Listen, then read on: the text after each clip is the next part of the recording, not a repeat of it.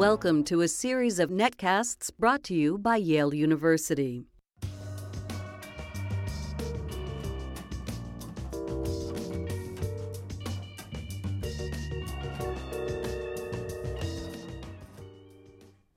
Good afternoon and welcome to At Yale Live. I'm Eric Gershon. Today we talk chemistry, climate, and science policy with Paul Anastas, director of Yale Center for Green Chemistry and Green Engineering.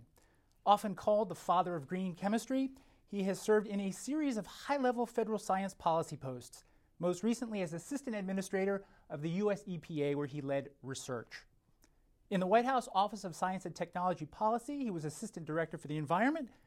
As always, we'll take some of your questions, tweet us at Yale, or email us at socialmedia at yale.edu. Paul Anastas, thanks for being with us. It's my pleasure. Thanks for having me. My pleasure. I'd like to ask you a question first about an essay that you wrote as a schoolboy, uh-huh. I gather, that uh, somehow or other was noticed by the administration of Richard Nixon. Tell us, tell us that story about what was the essay about, and do you have any idea how the Nixon administration came to know about it? that is a that's a true story. That's funny because. Uh, so I, I grew up in uh, Quincy, Massachusetts. It's a small town right south of Boston, and I was overlooking this beautiful wetland. Uh, uh teeming with wildlife, all kinds of birds and, and, and things, until the bulldozers rolled in. And the bulldozers rolled in, and now if you go up to where I was born, you'll see nothing but uh, glass buildings of banks and insurance companies. So I was furious, and I, uh, among other things, I wrote this essay because the EPA had just been founded, and they were trying to popularize it and get attention. And so um, I wrote that essay as part of an essay contest never thinking that I was going to be uh, re- receiving some kind of recognition from Richard Nixon. That's who. Do you still have it? Oh, it's on my wall. If you go to my office here at Yale, you will see uh, my plaque from Richard Nixon when I was um, eight years old. So you went on, you became a scientist. Uh, you're often called the father of green chemistry. Uh, how did the term come about, and what is green chemistry? So uh, I, am very proud to be part of a worldwide community of folks that are doing green chemistry. The, the term, people think I'm joking uh, when they say, How did you come up with this term green chemistry? Because back 20 years ago, not everything was green this and green that. But green conjures up images of the environment and the natural world. But in the US, it's also the color of our money.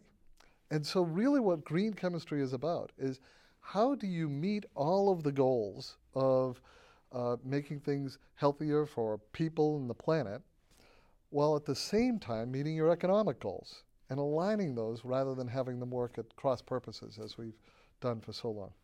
Say more. So, green chemistry looks at the world recognizing that everything that we see, touch, and feel is a chemical. Uh, everything that's the basis of our society and our economy is made from a chemical. And so, when we look at all of the positive that chemistry has done, uh, revolutionized medicine, revolutionized agriculture, communications, that cannot be dismissed.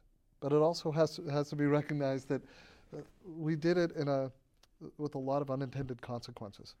We, we have to recognize that there's been uh, disasters, Love Canal, uh, uh, what we're doing with, with climate change, as we'll talk about today, uh, what we're doing even far more recently with uh, the tragedy in, in, West Virginia and the mm-hmm. contamination of water.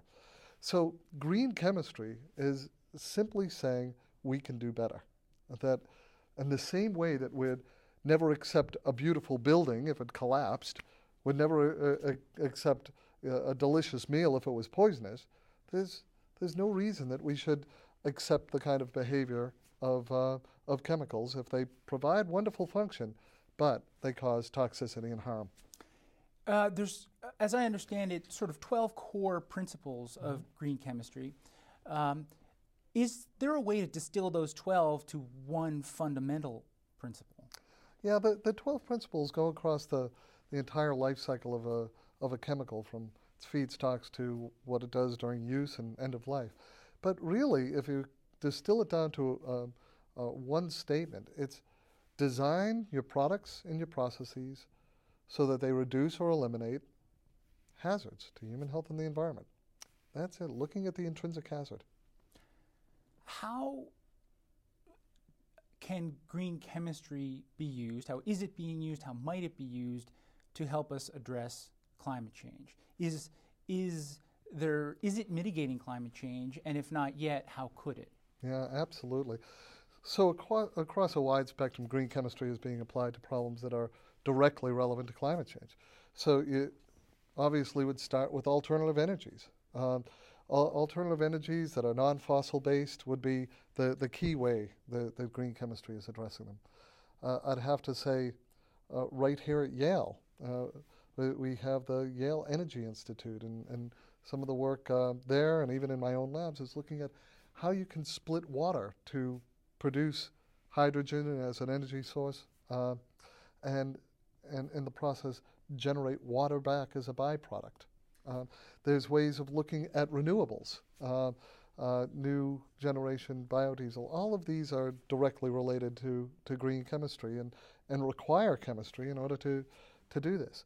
Uh, there's also a key area that's always been part of, of chemistry that's now being looked at, and that is catalysis.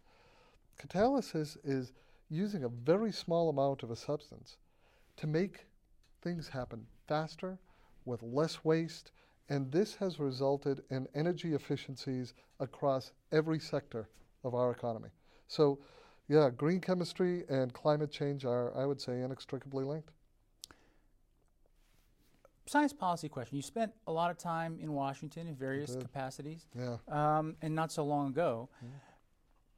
Do you think that the science community could have done better to uh, convince policymakers and the public of the significant threat climate change poses to civilization sooner? And how might the science community have done that? Yeah.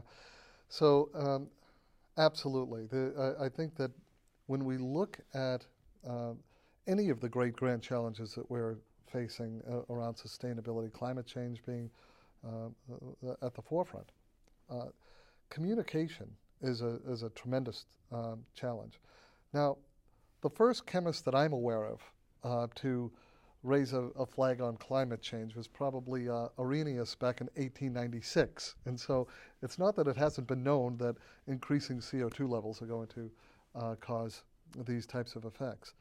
But the ability to, to communicate, the ability to make compelling cases and languages that people can understand, uh, whether it's the public, whether it's policymakers, uh, I think is a, is a tremendous responsibility of the scientific community and one that hasn't been uh, as embraced and engaged as it needs to be.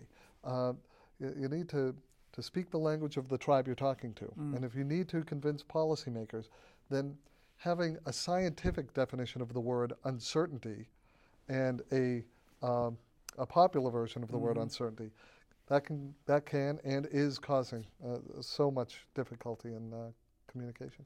Uh, you you obviously get that because you've just articulated it nicely. Do you have the sense that uh, the other scientists uh, working in uh, science policy positions in Washington are really internalizing that and improving at that?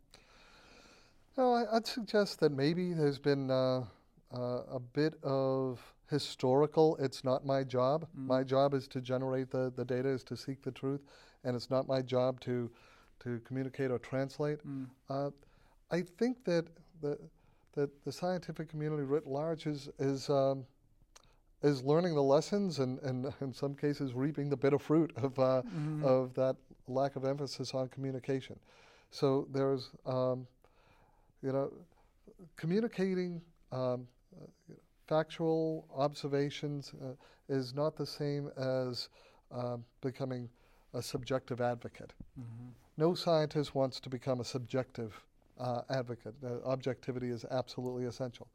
But being able to communicate that objectivity, it's my, my perspective that that's absolutely essential. Slightly different take on a uh, similar question. What is your view of the, the relationship between science and government policy? That is, they don't always seem to be in sync. Right. So uh, when you look at the at the fundamental science that's generated, the, the data that's generated. That is core foundational um, uh, to uh, to the scientific um, uh, endeavor, right? But then you start saying, how do we put this in the context of uh, the, the role of government and trying to help individuals, help society? Uh, and all of a sudden, you have a, a lot of, of factors. Um, you want to make sure that when that decision process is, uh, is being made and of taking science and, and turning it into policy, that it's not that, that it's being done with some consistency. And so you generate policies, protocols for how you use the science.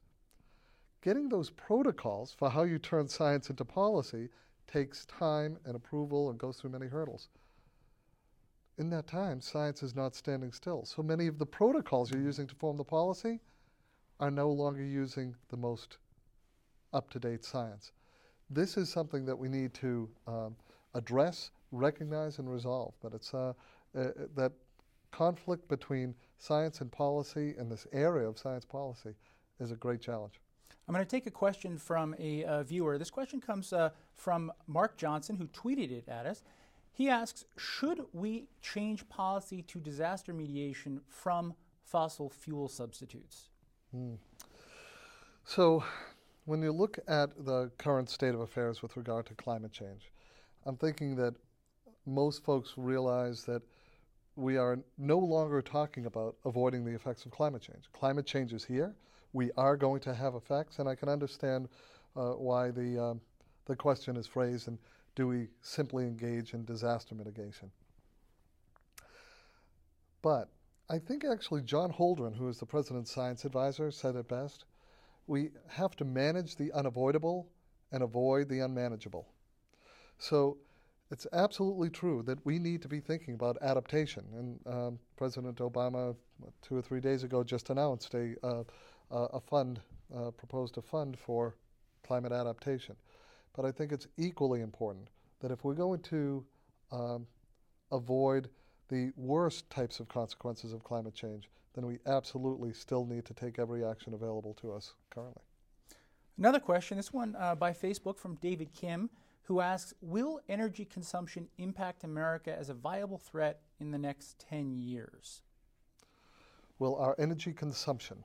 Will, will energy consumption impact America as a viable threat in the next 10 years? Which I, I it sounds to me like is a question about the way we're consuming energy now yeah. and whether we need to change it ASAP. Yeah, I have to say that I'm, I'm probably a little bit of a, uh, a heretic in these discussions because uh, we are uh, really not discussing uh, whether or not we want to minimize energy use.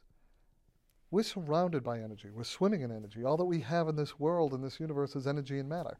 Uh, what we're talking about is, is not minimizing all energy. That's, that's really uh, an impossibility. We're talking about the nature of the energy.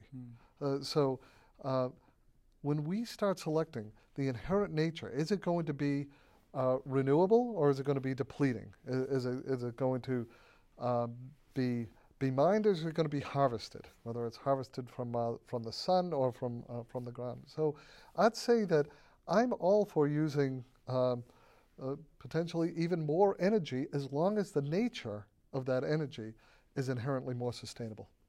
So uh, to follow up on that question, I think it was just yesterday that President Obama announced uh, that he's asked the EPA to draw up uh, new, tighter standards for fuel efficiency for really big trucks. Right. So, right. what would your take on that be?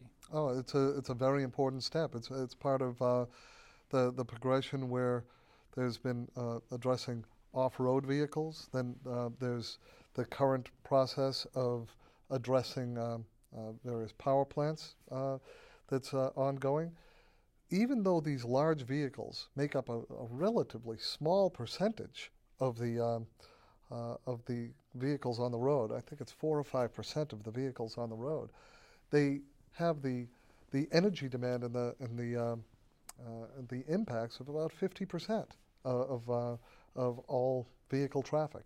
So taking on that very large issue, I think, is absolutely essential and part of a, a strategy that I think is being rolled out. A lot of the conversation about climate change and a lot of the research seems to focus on carbon dioxide. Mm. Uh, and there are uh, good reasons and obvious reasons for that. But it's not the only greenhouse gas. Right. Um, can you talk a little bit about some of the other greenhouse gases, uh, perhaps methane, Mhm. um, that are also a serious threat and how uh, we can address some of those? Certainly. So when you look at some of the um, the greenhouse gases, CO2 is obviously um, first and foremost simply because of volume.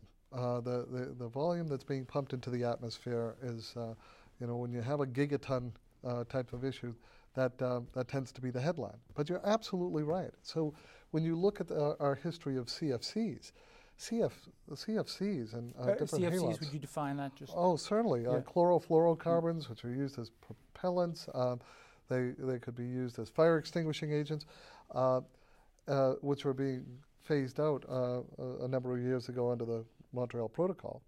They could have a potency as a greenhouse gas uh, 10,000 times or more that of CO2. You mentioned um, methane. That, uh, that is a much more potent greenhouse gas, but you also have to weigh how long is it going to stay in the atmosphere. CO2 might build up for uh, a century or more, where the lifetime of, of methane is more potent but a shorter lifetime. Mm. Uh, so when we start talking about energy shifts to methane due to fracking and things like that, need to know is that going to cause a short-term uh, a short-term spike in our global climate change concerns? Besides methane, others. Yeah, so the, the halons, some of the people might remember the old Nike sneakers. Uh, uh, the, the, the, called Nike Airs.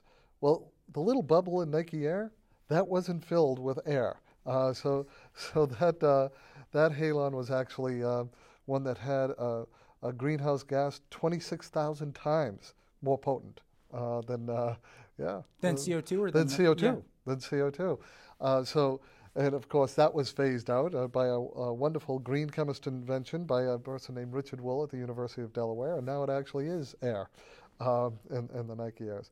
But um, even such things as water vapor, the reason why so many of the uh, uh, concerns for greenhouse gases, the role of clouds, the role of water vapor in so many of our models is, uh, uh, is not straightforward. It makes it complex. I'm going to ask you a question about some work uh, you're doing here at Yale. Uh, you are the director uh, and, and uh, founder, or one of the founders of the, the Center for Green Chemistry and Green Engineering here at Yale. Just give us a quick overview of the center and some of the projects that you're, uh, you're most interested in right now. Great. Yeah. The, so the Center for Green Chemistry and Green Engineering uh, at, here at Yale is focused on um, not on just simply measuring, monitoring, reviewing, or assessing environmental problems. It's saying, what is the and therefore? Okay, we have all of these challenges, and therefore, what do we do about it? So it's really a, an innovation center. So we're doing fundamental research um, uh, across the School of Forestry and Environmental Studies, the Chemistry Department, the School of Engineering, uh, and but it doesn't end there. The the center has partnerships and programs with uh, the School of Law, the School of Management, the School of Public Health, the School of Divinity. Why? Because it's not simply about doing basic research. It's about having those discoveries, having that awareness, and translating it into products and processes so that those will either be new companies, um, uh, new technologies that will be spun out. Uh, so one of the early companies that was spun out is something called P2 Sciences that's right here in New Haven. It makes renewable uh, specialty chemicals, everything from flavors and fragrances. Um, and it's, uh, it's really, I, I, don't even want to call it a startup. It's an emerging company that's, uh, that's there. And we're also spinning out things around lignin technology and catalyst technology. Some of our work will also inform next generation curriculum. How does it teach the next generation of scientists and engineers? Some of it might affect policy.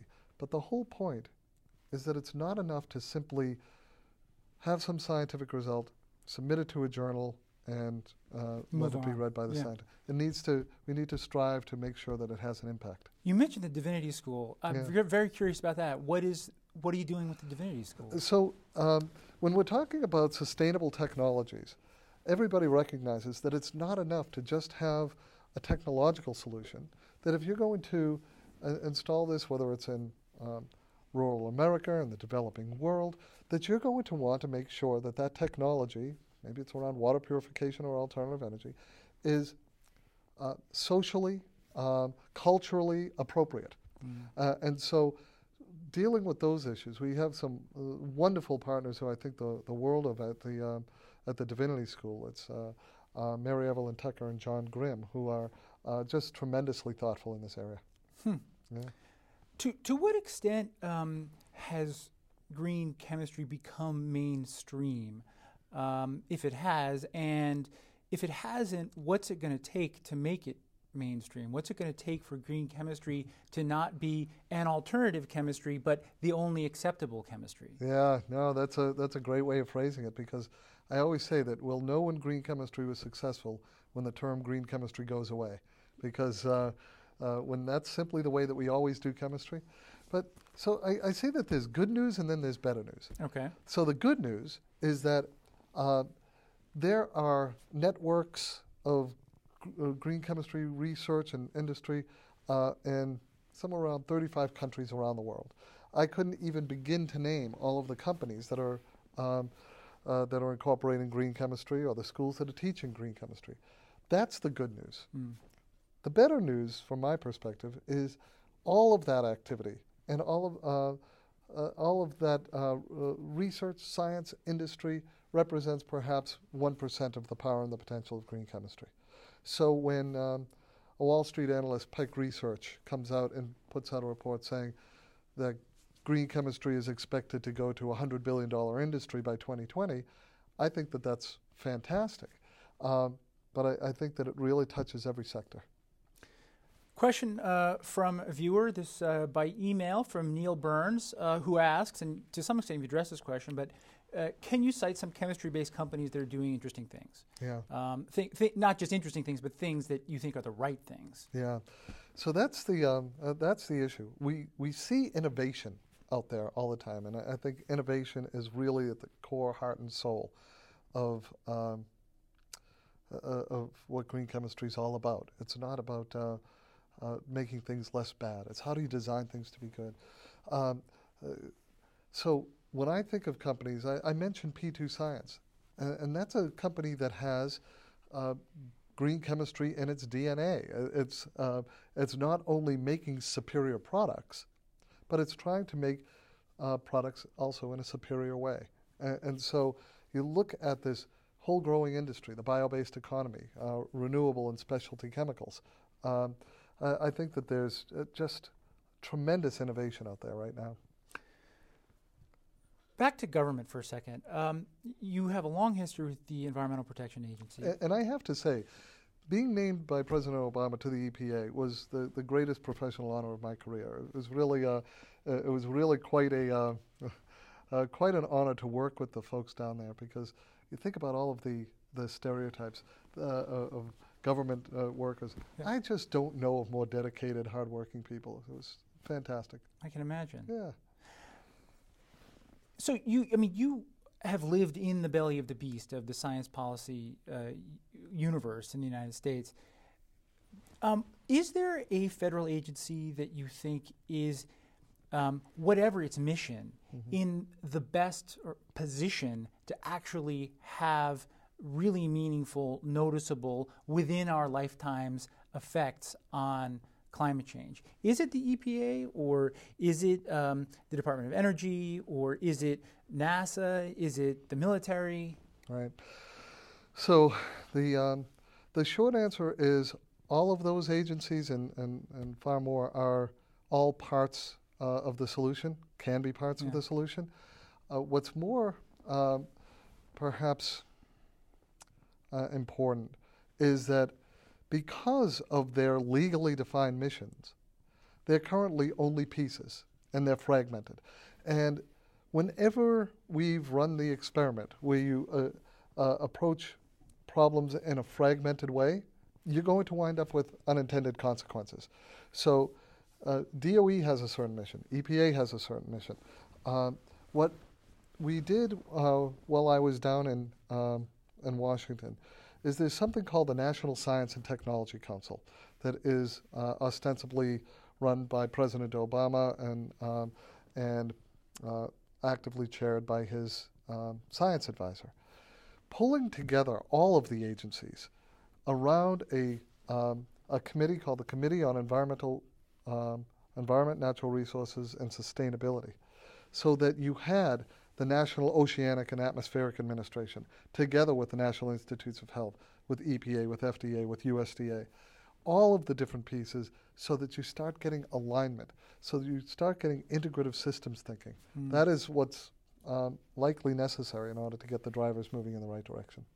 I'm going to take another question. Uh, this by email from Vahe Marganian, who asks about methane, and it sounds like uh, would like you to elaborate a little bit. Why is methane such a potent greenhouse gas?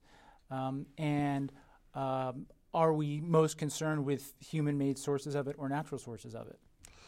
So, um, methane is methane. It's a carbon with four hydrogens, and it really doesn't care whether it, uh, it came from a natural source or a, uh, uh, or a man made source. Uh, and so, when we start thinking about methane as a greenhouse gas and why it's so potent, uh, it's potent for the same reasons that uh, that CO2 uh, is, and it all ha- has to do with the chemical bonds. When uh, you're having the um, the the activation energy, which stretches the bonds of the carbon and the hydrogen, or in the case of CO2, the carbon and the oxygen, that's what makes something a um, a greenhouse gas. And if if something uh, does it um, more uh, more effectively than another, it's a more potent greenhouse gas. So the ranking of all of these uh, gases is basically an intrinsic property of those molecules. Mm. So there are absolutely natural sources, whether it's uh, uh, marshes or um, uh, the, the melting tundra or, or other natural sources.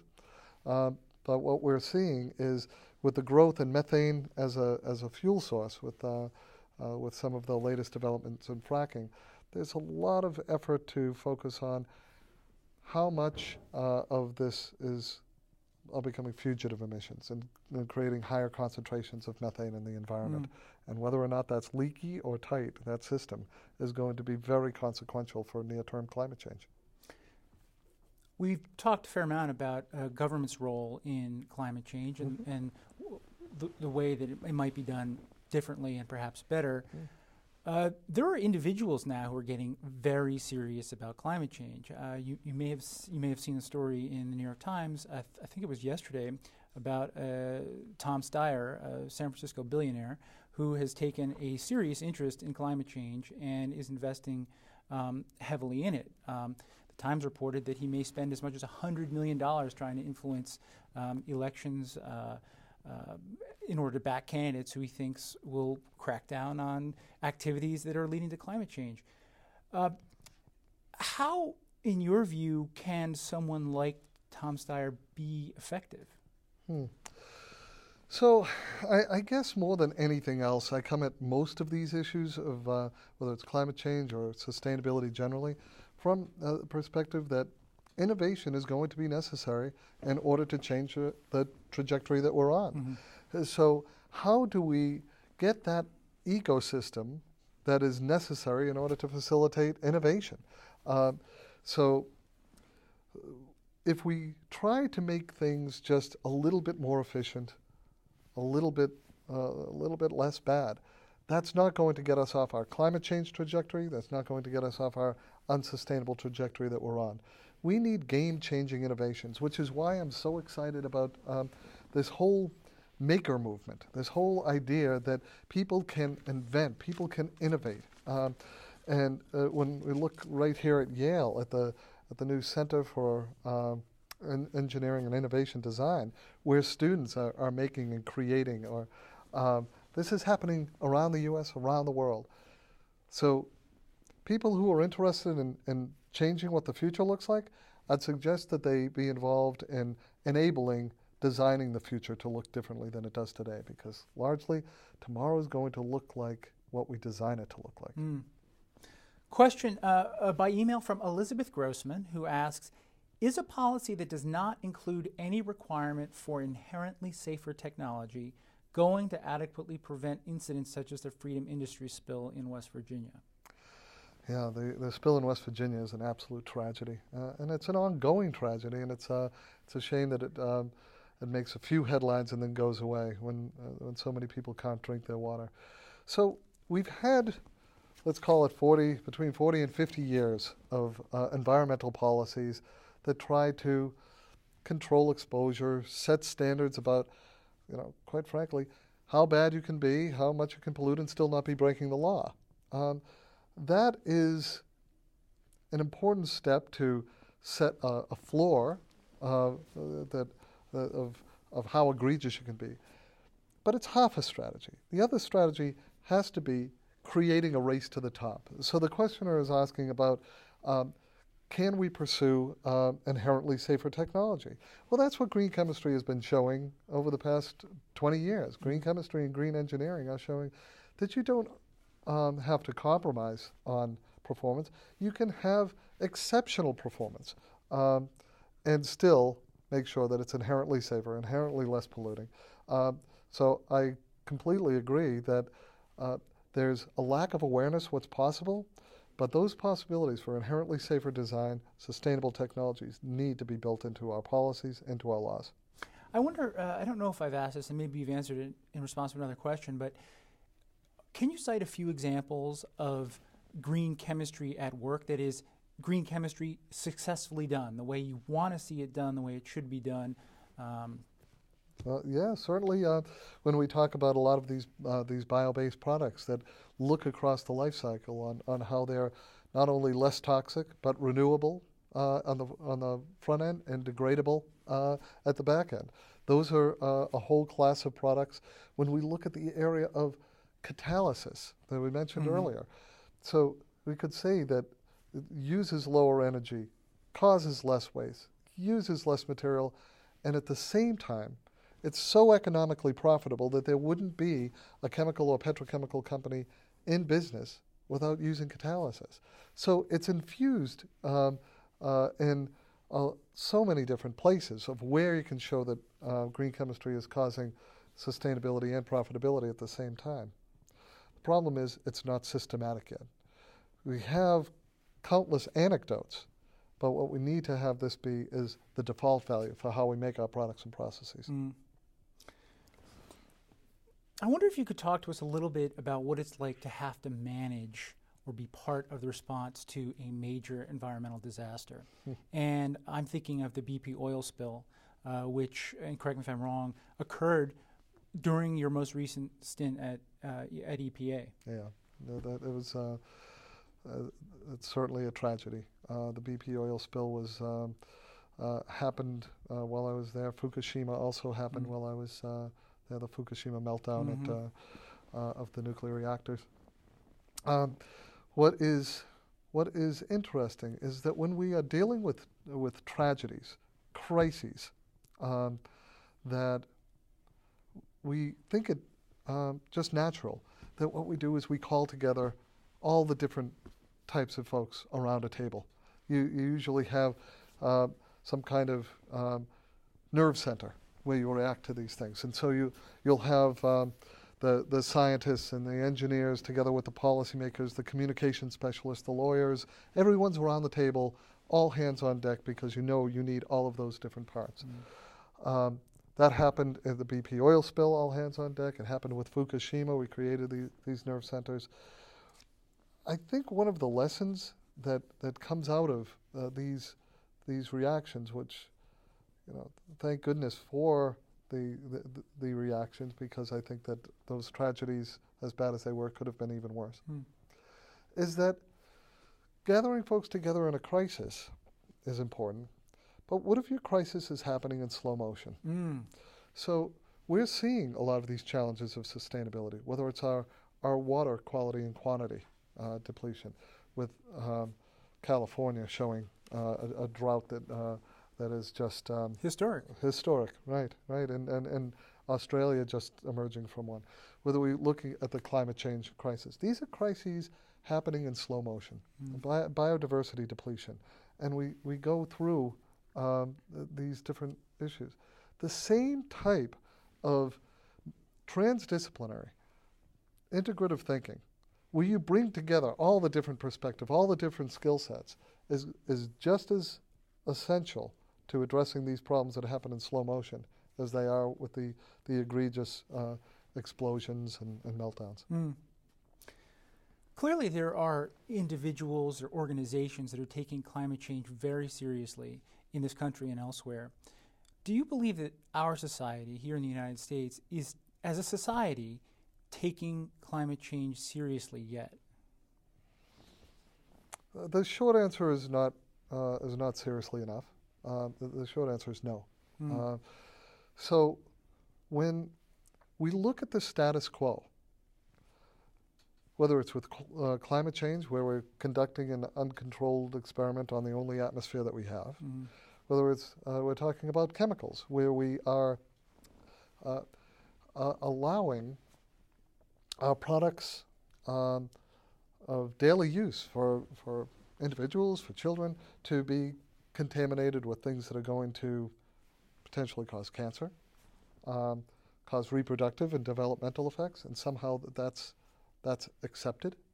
Um, these are absurdities, that historical absurdities that I, I, I believe we will look back on and, and say, how could we have possibly accepted these things and taken these things in stride? Um, so I believe the status quo is somewhere between an absurdity and an obscenity, that we allow these things to happen. Uh, contamination of our environment, changing and jeopardizing our, our children's health. Um, so I am a sworn enemy of the status quo, which is why I think innovation and sustainable innovation is the, the only path forward. So if we look at climate change, um, it, it's always viewed as something off in the future, even though we're seeing it happening all around us now. When we look at uh, many of these um, toxic effects, we, we, we think of them as happening to, some, to someone else, yet we all know someone who uh, has suffered from them if we ourselves haven't. So, yeah, we need to change the status quo and we need to um, do it uh, rapidly. I've been asking most of the questions. The viewers have asked some questions. Um, we're going to wrap it up in just a minute, but I want to give you a chance to um, sort of offer a parting thought. If, if there's one thing that you would like to leave uh, the viewers with today about one, one thought about green chemistry, about the environment, about climate change, about science policy, Yeah. what is it?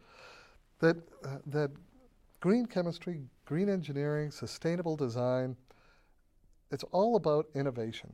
It's all about the promise that creativity brings to us. And so, uh, you know, we we think that all that we have, and I mentioned earlier, all that we have in this world is energy and matter. That's that's all we have.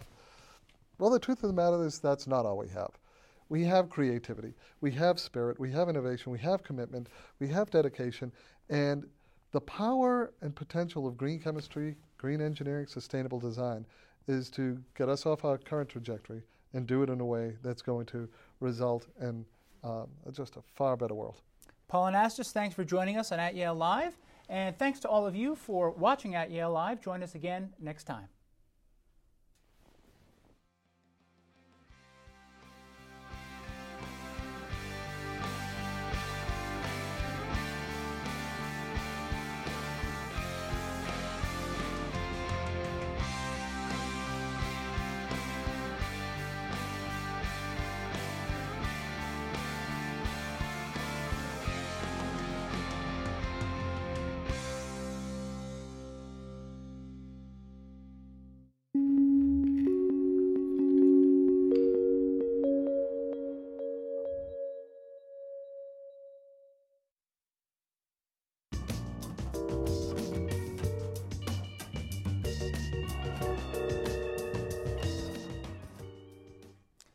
Afternoon and welcome to At Yale Live. I'm Eric Gershon.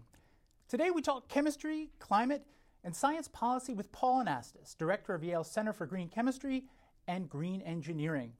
Often called the father of green chemistry, he has served in a series of high level federal science policy posts, most recently as assistant administrator of the US EPA, where he led research.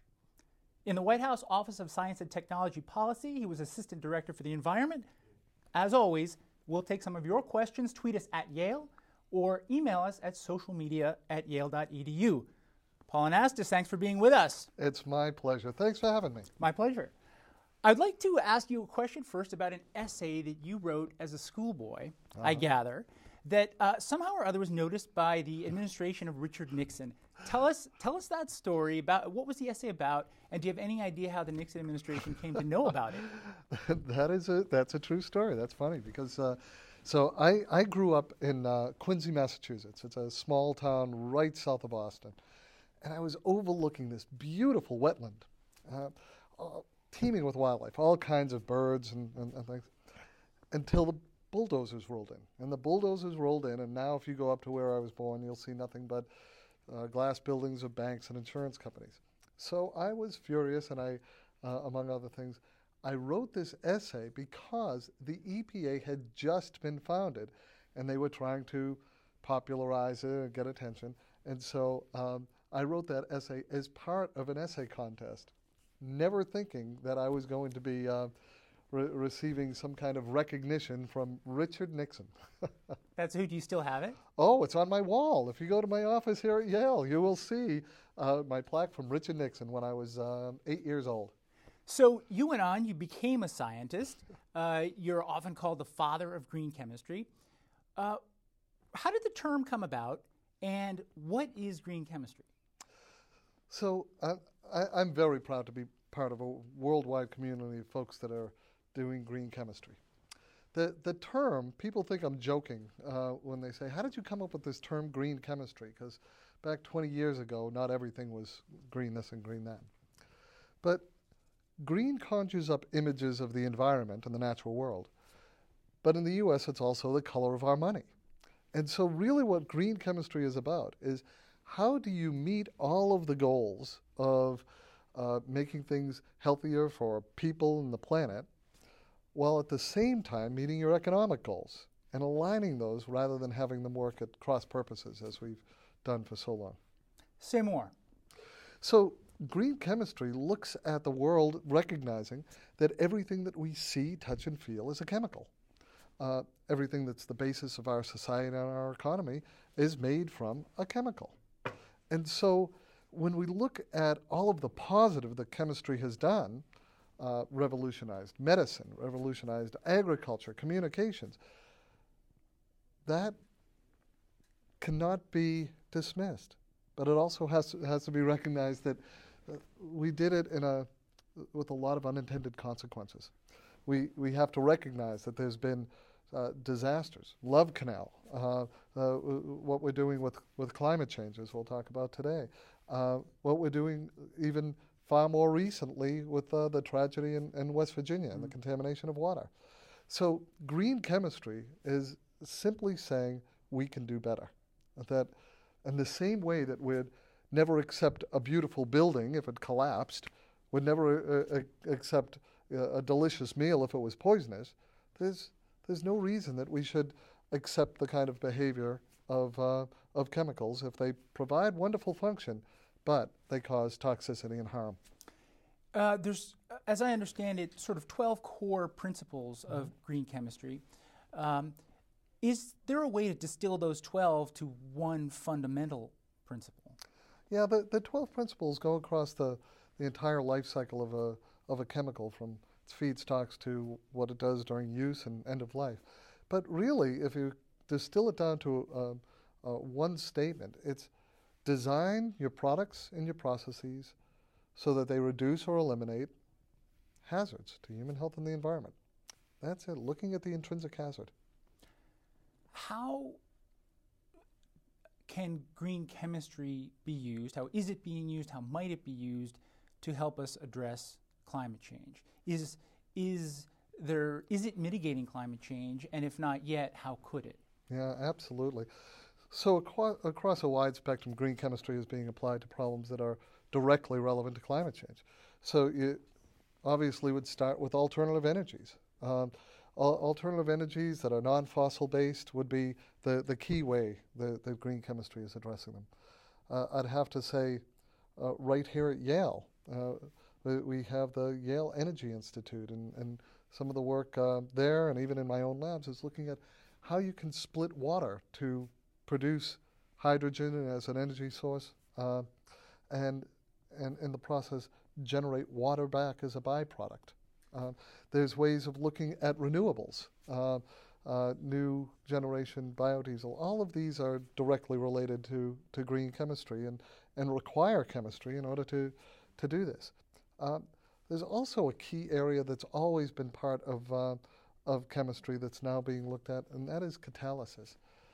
Catalysis is using a very small amount of a substance to make things happen faster, with less waste, and this has resulted in energy efficiencies across every sector of our economy. So, yeah, green chemistry and climate change are, I would say, inextricably linked. Science policy question. You spent a lot of time in Washington in various capacities, Yeah. um, and not so long ago. Do you think that the science community could have done better to uh, convince policymakers and the public of the significant threat climate change poses to civilization sooner? And how might the science community have done that? Yeah.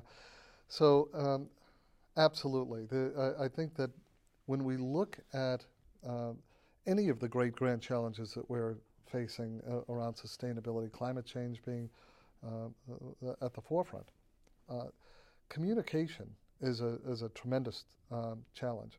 Now, the first chemist that I'm aware of uh, to raise a, a, flag on climate change was probably uh, Arrhenius back in 1896. And so it's not that it hasn't been known that increasing CO2 levels are going to uh, cause these types of effects.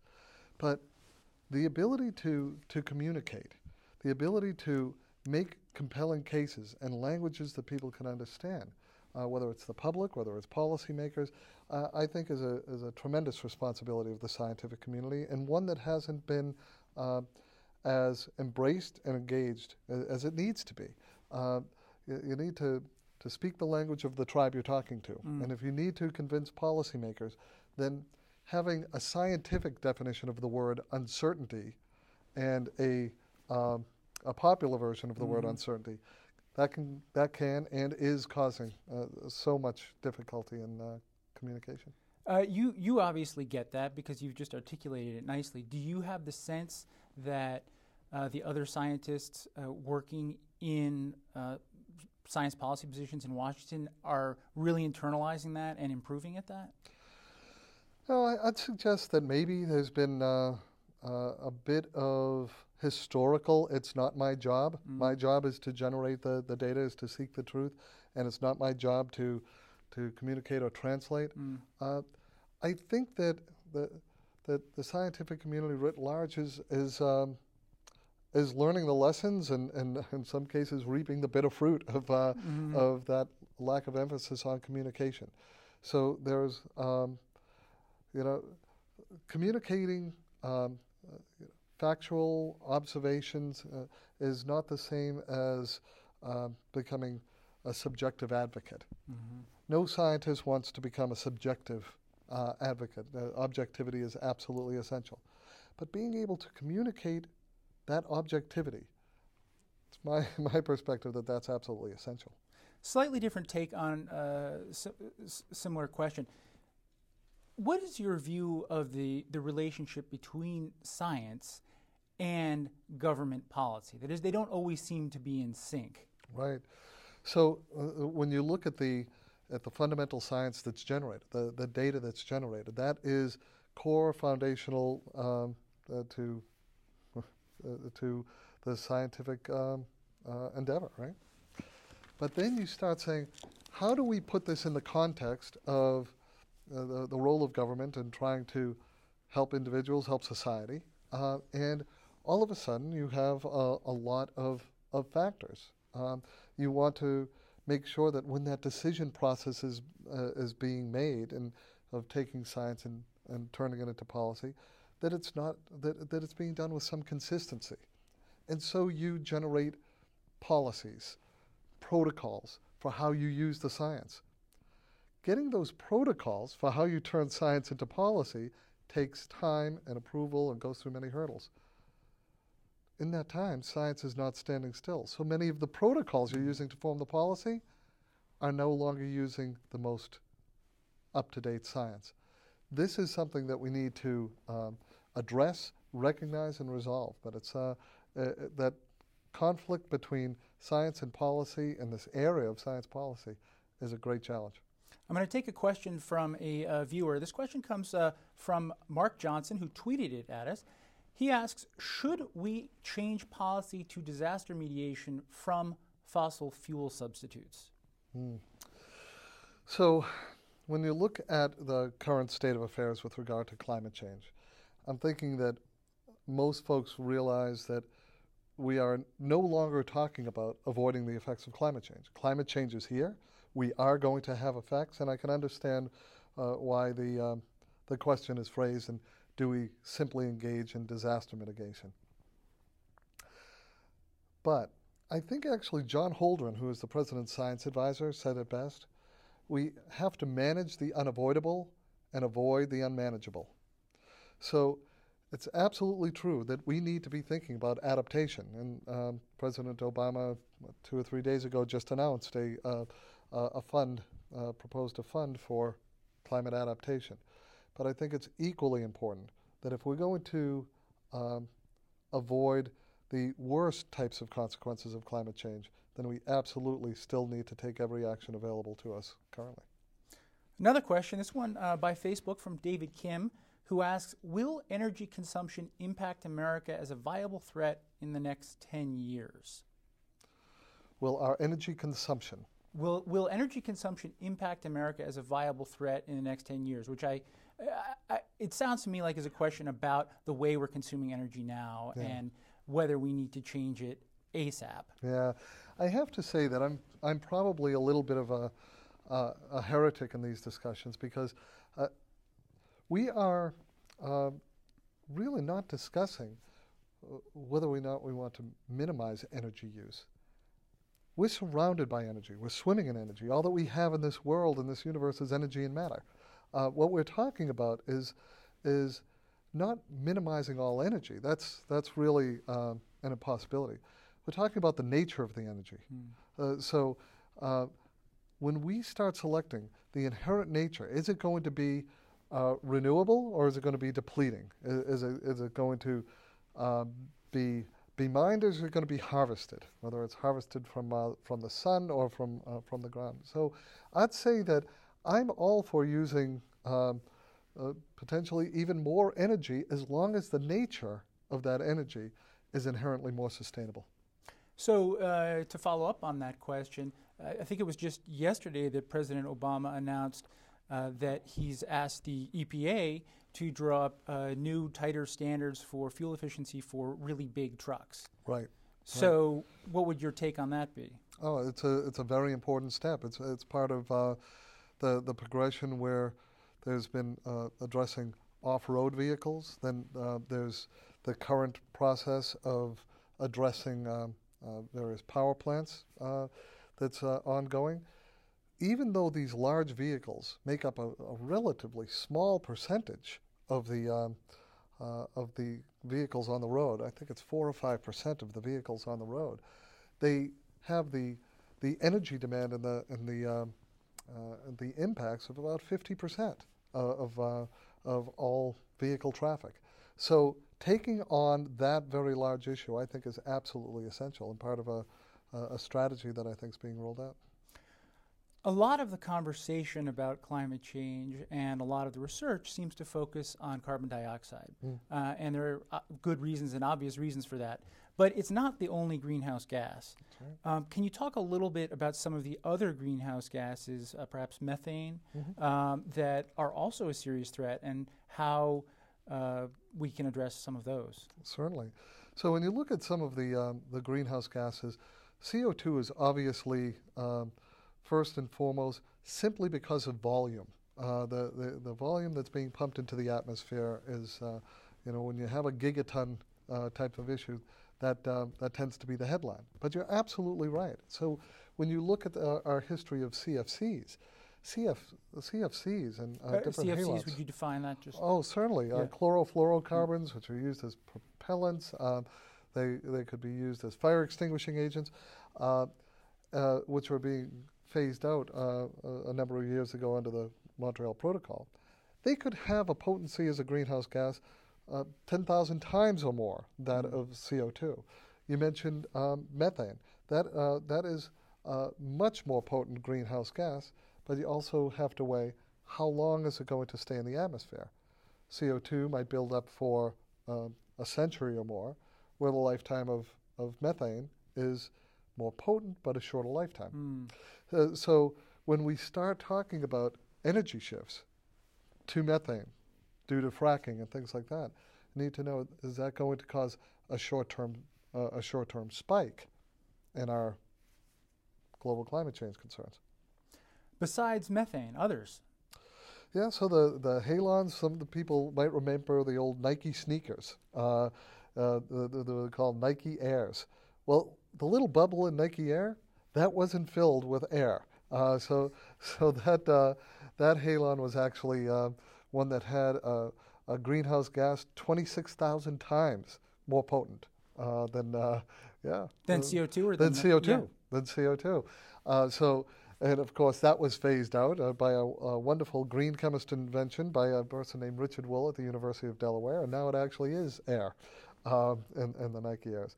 But um, even such things as water vapor, the reason why so many of the uh, uh, concerns for greenhouse gases, the role of clouds, the role of water vapor in so many of our models is, uh, uh, is not straightforward. It makes it complex.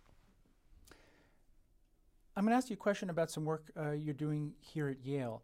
Uh, you are the director uh, and, and uh, founder, or one of the founders of the, the Center for Green Chemistry and Green Engineering here at Yale.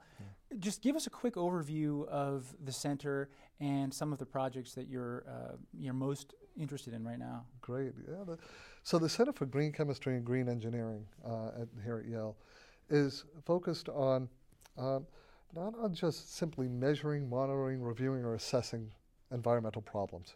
It's saying, what is the and therefore? Okay, we have all of these challenges, and therefore, what do we do about it? So it's really a, an innovation center. So we're doing fundamental research um, uh, uh, across the School of Forestry and Environmental Studies, the Chemistry Department, the School of Engineering, uh, and but it doesn't end there. The the center has partnerships and programs with uh, the School of Law, the School of Management, the School of Public Health, the School of Divinity. Why? Because it's not simply about doing basic research. It's about having those discoveries, having that awareness, and translating it into products and processes so that those will either be new companies, um, uh, new technologies that will be spun out. Uh, so one of the early companies that was spun out is something called P2 Sciences that's right here in New Haven. It makes renewable uh, specialty chemicals, everything from flavors and fragrances. Um, and it's, uh, it's really, I, I, don't even want to call it a startup. It's an emerging company that's, uh, that's there. And we're also spinning up things around lignin technology and catalyst technology. Some of our work will also inform next generation curriculum. How does it teach the next generation of scientists and engineers? Some of it might affect policy. But the whole point is that it's not enough to simply have some scientific result, submit it to a journal, and uh, let it be read by the yeah. scientist. It needs to. We need to strive to make sure that it has an impact. You mentioned the Divinity School. I'm Yeah. very curious about that. What is what are you doing with the Divinity School? So, um, when we're talking about sustainable technologies, everybody recognizes that it's not enough to just have a technological solution. That if you're going to uh, install this, whether it's in um, rural America and the developing world, that you're going to want to make sure that that technology, maybe it's around water purification or alternative energy, is uh, socially, um, culturally appropriate. Uh, and so, dealing with those issues, we have some uh, wonderful partners who I think the, the world of at the um, at the Divinity School. It's uh, uh, Mary Evelyn Tucker and John Grim, who are uh, just tremendously thoughtful in this area. Yeah. To to what extent um, has green chemistry become mainstream? um, if it has, and if it hasn't, what's it going to take to make it mainstream? What's it going to take for green chemistry to not be an alternative chemistry, but the only acceptable chemistry? Yeah, no, that's a that's a great way of phrasing it because I always say that we'll know when green chemistry was successful when the term green chemistry goes away, because uh, uh, when that's simply the way that we always do chemistry. But so I, I, say that there's good news and then there's better news. Okay. So the good news is that uh, there are networks of uh, green chemistry research and industry uh, in somewhere around 35 countries around the world. I couldn't even begin to name all of the companies that are um, uh, that are incorporating green chemistry or the schools that are teaching green chemistry. That's the good news. Mm. The better news, from my perspective, is all of that activity and all of uh, uh, all of that uh, research, science, industry represents perhaps 1% of the power and the potential of green chemistry. So when um, a Wall Street analyst, Peck Research, comes out and puts out a report saying that green chemistry is expected to go to a $100 billion industry by 2020, I think that that's fantastic. Um, but I, I, think that it really touches every sector. Question uh, from a viewer, this uh, by email from Neil Burns, uh, who asks, and to some extent you've addressed this question, but uh, can you cite some chemistry-based companies that are doing interesting things? Yeah. Um, th- th- not just interesting things, but things that you think are the right things. Yeah. So that's the um, uh, that's the issue. We we see innovation out there all the time, and I, I, think innovation is really at the core, heart, and soul of um, uh, of what green chemistry is all about. It's not about uh, making things less bad. It's how do you design things to be good. Um, uh, so when I think of companies, I, I mentioned P2 Science, and, and, that's a company that has uh, green chemistry in its DNA. It's, uh, it's not only making superior products, but it's trying to make uh, products also in a superior way. And, and, so you look at this whole growing industry, the bio based economy, uh, renewable and specialty chemicals. Um, I think that there's uh, just tremendous innovation out there right now.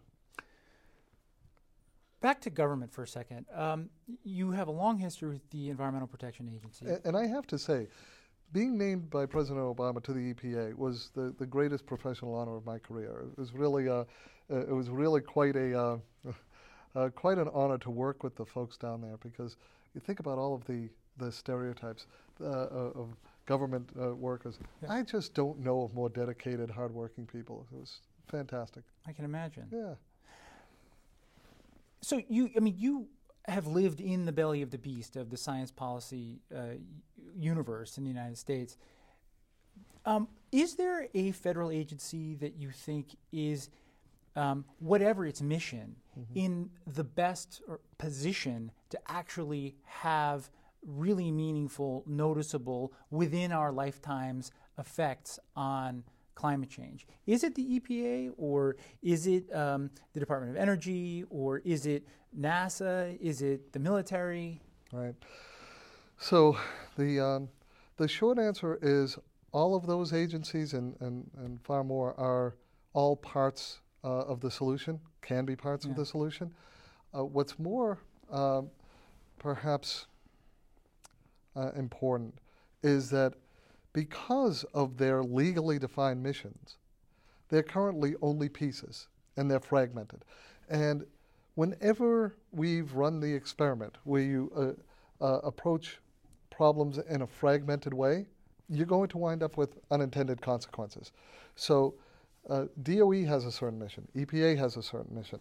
Um, what we did uh, while I was down in, um, in Washington is there's something called the National Science and Technology Council that is uh, ostensibly run by President Obama and um, and uh, actively chaired by his um, science advisor, pulling together all of the agencies around a um, a committee called the Committee on Environmental um, Environment, Natural Resources, and Sustainability, so that you had the National Oceanic and Atmospheric Administration, together with the National Institutes of Health, with EPA, with FDA, with USDA, all of the different pieces so that you start getting alignment, so that you start getting integrative systems thinking. Mm. That is what's um, likely necessary in order to get the drivers moving in the right direction. I'm going to take another question. Uh, this by email from Vahe Marganian, who asks about methane, and it sounds like uh, would like you to elaborate a little bit. Why is methane such a potent greenhouse gas? Um, and um, are we most concerned with human-made sources of it or natural sources of it? So um, methane is methane. It's a carbon with four hydrogens, and it really doesn't care whether it uh, it came from a natural source or a uh, uh, or a man-made source. Uh, and so, when we start thinking about methane as a greenhouse gas and why it's so potent, uh, it's potent for the same reasons that uh, that CO2 is, and it all ha- has to do with the chemical bonds. When you're having the um, the the activation energy, which stretches the bonds of the carbon and the hydrogen, or in the case of CO2, the carbon and the oxygen, that's what makes something a, um, uh, a greenhouse gas. And if, if something uh, does it um, more, uh, more effectively than another, it's a more potent greenhouse gas. So the ranking of all of these uh, gases is basically an intrinsic property of those molecules. Mm. So there are absolutely natural sources, whether it's um, uh, uh, marshes or um, uh, the, the melting tundra or, or other natural sources. Um, but what we're seeing is with the growth in methane as a, as a fuel source, with, uh, with some of the latest developments in fracking, there's a lot of effort to focus on how much uh, of this is are becoming fugitive emissions and, and, creating higher concentrations of methane in the environment. Mm. And whether or not that's leaky or tight, that system is going to be very consequential for near term climate change. We've talked a fair amount about uh, government's role in climate change and, mm-hmm. and the, the, way that it, it, might be done differently and perhaps better. Mm. Uh, there are individuals now who are getting very serious about climate change. Uh, you, you, may have you may have seen a story in the New York Times. I, th- I think it was yesterday about uh, Tom Steyer, a San Francisco billionaire, who has taken a serious interest in climate change and is investing um, heavily in it. Um, the Times reported that he may spend as much as $100 million trying to influence um, elections uh, uh, in order to back candidates who he thinks will crack down on activities that are leading to climate change. Uh, how, in your view, can someone like Tom Steyer be effective? Hmm.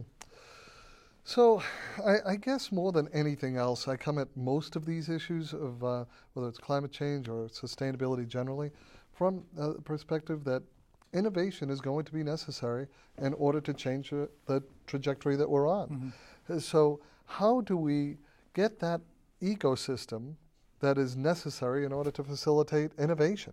Uh, so, if we try to make things just a little bit more efficient, a little bit, uh, a little bit less bad, that's not going to get us off our climate change trajectory. That's not going to get us off our unsustainable trajectory that we're on. We need game changing innovations, which is why I'm so excited about um, this whole maker movement, this whole idea that people can invent, people can innovate. Um, and uh, when we look right here at Yale, at the, at the new Center for um, Engineering and Innovation Design, where students are, are making and creating, or um, this is happening around the US, around the world. So people who are interested in, in changing what the future looks like, I'd suggest that they be involved in enabling designing the future to look differently than it does today because largely tomorrow is going to look like what we design it to look like. Mm.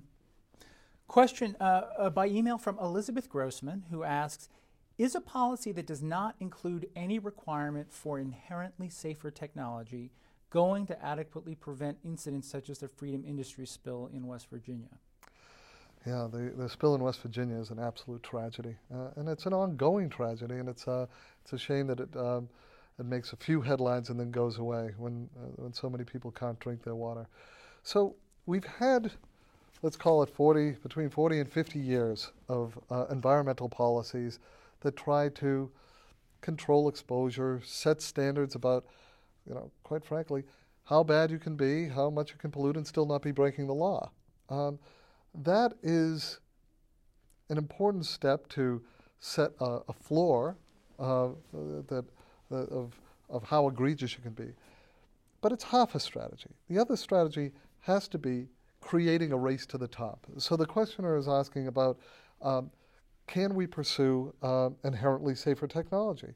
Well, that's what green chemistry has been showing over the past 20 years. Green chemistry and green engineering are showing that you don't um, have to compromise on performance. You can have exceptional performance um, and still make sure that it's inherently safer, inherently less polluting.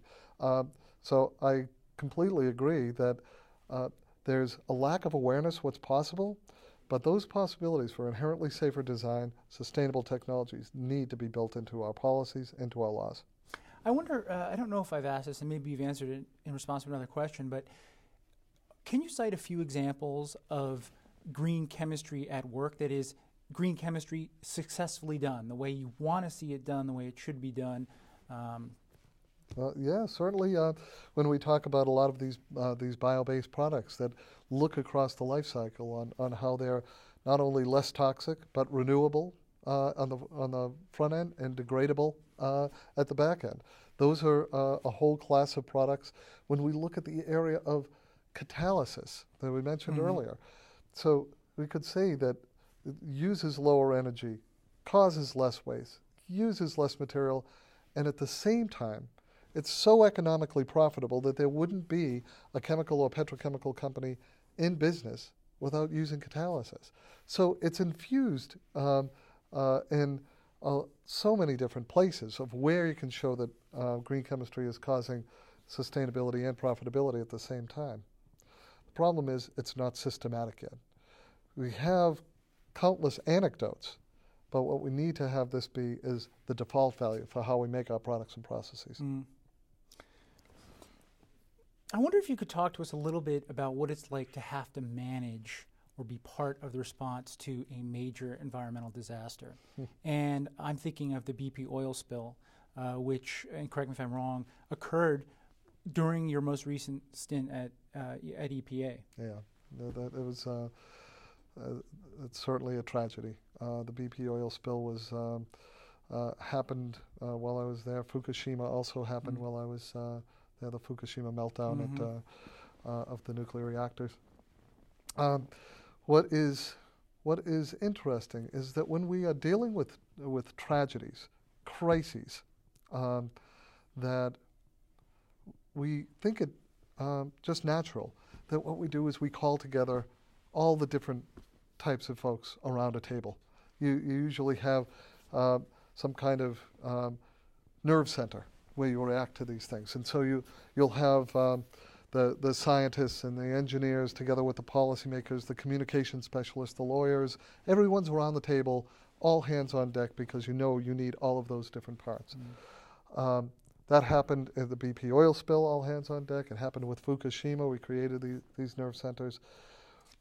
I think one of the lessons that, that comes out of uh, these, these reactions, which you know, thank goodness for the, the, the reactions because I think that those tragedies, as bad as they were, could have been even worse. Mm. Is that gathering folks together in a crisis is important, but what if your crisis is happening in slow motion? Mm.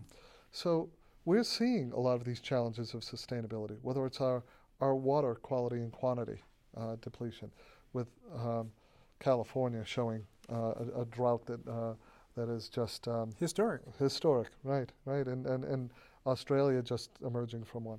Whether we're looking at the climate change crisis, these are crises happening in slow motion. Mm. Bi- biodiversity depletion, and we we go through um, these different issues.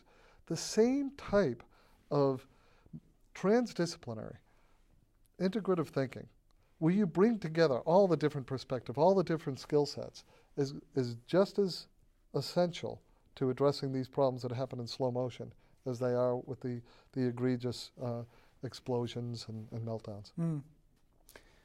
Clearly, there are individuals or organizations that are taking climate change very seriously in this country and elsewhere. Do you believe that our society here in the United States is, as a society, taking climate change seriously yet? Uh, the short answer is not uh, is not seriously enough. Uh, the, the, short answer is no. Mm. so when we look at the status quo, whether it's with cl- uh, climate change, where we're conducting an uncontrolled experiment on the only atmosphere that we have, mm. Whether it's uh, we're talking about chemicals, where we are uh, uh allowing our products um, of daily use for, for individuals, for children, to be contaminated with things that are going to potentially cause cancer, um, cause reproductive and developmental effects, and somehow that's that's accepted. Um, these are absurdities that historical absurdities that I, I, I, believe we will look back on and and say, how could we have possibly accepted these things and taken these things in stride? Uh, so I believe the status quo is somewhere between an absurdity and an obscenity, mm. that we allow these things to happen. Uh, contamination of our environment, changing and jeopardizing our, our children's health, um, so I am a sworn enemy of the status quo, which is why I think innovation and sustainable innovation is the, the only path forward. So if we look at climate change, um, it it's always viewed as something off in the future, even though we're seeing it happening all around us now. When we look at uh, many of these um, toxic effects, we, we we think of them as happening to some to someone else, yet we all know someone who uh, has suffered from them if we ourselves haven't. So yeah, we need to change the status quo and we need to uh, do it uh, rapidly. I've been asking most of the questions. The viewers have asked some questions. Um, we're going to wrap it up in just a minute, but I want to give you a chance to um, sort of offer a parting thought. If, if there's one thing that you would like to leave uh, the viewers with today about one, one, thought about green chemistry, about the environment, about climate change, about science policy, yeah. what is it? That, uh, that green chemistry, green engineering, sustainable design, it's all about innovation. It's all about the promise that creativity brings to us. And so, uh, you know, we, we think that all that we have, and I mentioned earlier, all that we have in this world is energy and matter. That's, that's all we have. Well, the truth of the matter is that's not all we have. We have creativity, we have spirit, we have innovation, we have commitment, we have dedication, and the power and potential of green chemistry, green engineering, sustainable design is to get us off our current trajectory and do it in a way that's going to result in um, just a far better world. Paul Anastas, thanks for joining us on At Yale Live. And thanks to all of you for watching At Yale Live. Join us again next time.